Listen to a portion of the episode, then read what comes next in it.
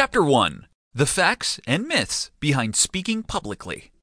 I know that speaking publicly can be something really scary for sure, and even scarier if you don't even know the people you have to face. But just so you know, you were not born with this problem, and in fact, I'm sure you have this problem due to an experience you had and probably dislike and rather not remember.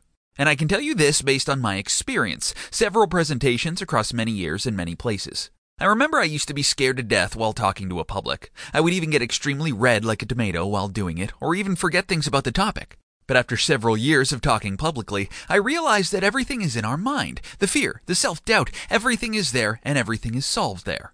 Yeah, that internal voice that tells you you're not good enough to do something, being on this case talking publicly, can be beaten by applying the tips given later on.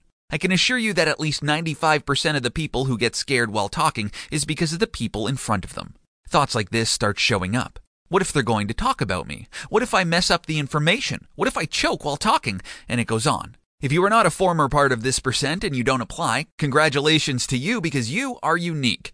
Okay, so now that I just reminded you of these problems, you are now probably wondering how to solve that. And remember that I told you about some magical tips to beat the internal voice that we all have.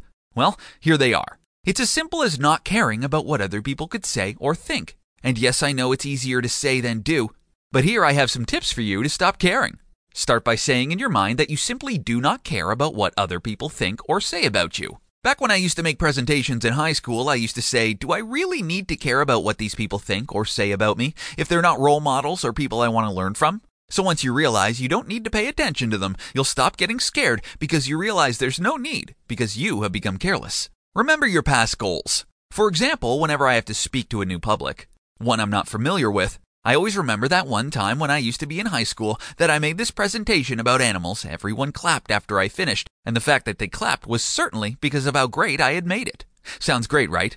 Don't worry, we'll keep talking about this presentation later on so you can learn more from it. Whenever I publicly speak, I remember that moment. Have the attitude of a person with high self esteem. Even though this book is about how to talk publicly, I would say that you also need to have a high self esteem, and the reason is that once you have a high self esteem, you are more likely to take and embrace new challenges like talking publicly. But don't worry, in order for you to have it, just apply the other advice. Remember that having a high self esteem is part of being able to speak publicly without problems, since the self esteem can directly attack our performance.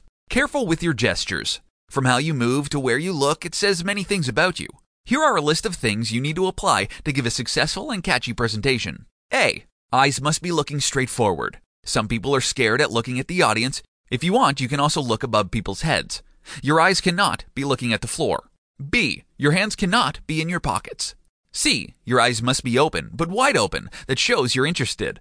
But not that much, you don't want to freak out your audience. D. You have to be really careful with your tone of voice. You might be talking about the most interesting thing ever, but if you talk extremely low and slow, no one will pay attention because they'll fall asleep. The best would be to constantly change the tone of your voice depending on the topic. E. Your back must be fully straight and your shoulders a little bit to the back. The same way your hands cannot be holding something, they have to be able to properly move. So you can also use the nonverbal language. People who hide their hands that look at the floor and whose backs are not straight, and the ones who normally have low self esteem. We both know you don't want to be like that. And that's it. I hope by this point you have understood that speaking publicly is something much more related to the way we think than actual performance. But before you continue, I need to tell you a few things. Remember to apply this advice as fast as you can. If you don't apply them, you won't get results. Try speaking publicly as much as you can so you gain more experience. I just want to encourage you to truly acquire this ability because there are certain opportunities that only show up once in a lifetime. So don't let the fear win the battle because you're scared of talking with new people. The other thing I need you to do is ask yourself questions about the book each time you finish a chapter. For example, asking yourself things like, what have I learned from this chapter? How am I related to this chapter? Questions like that help you learn more.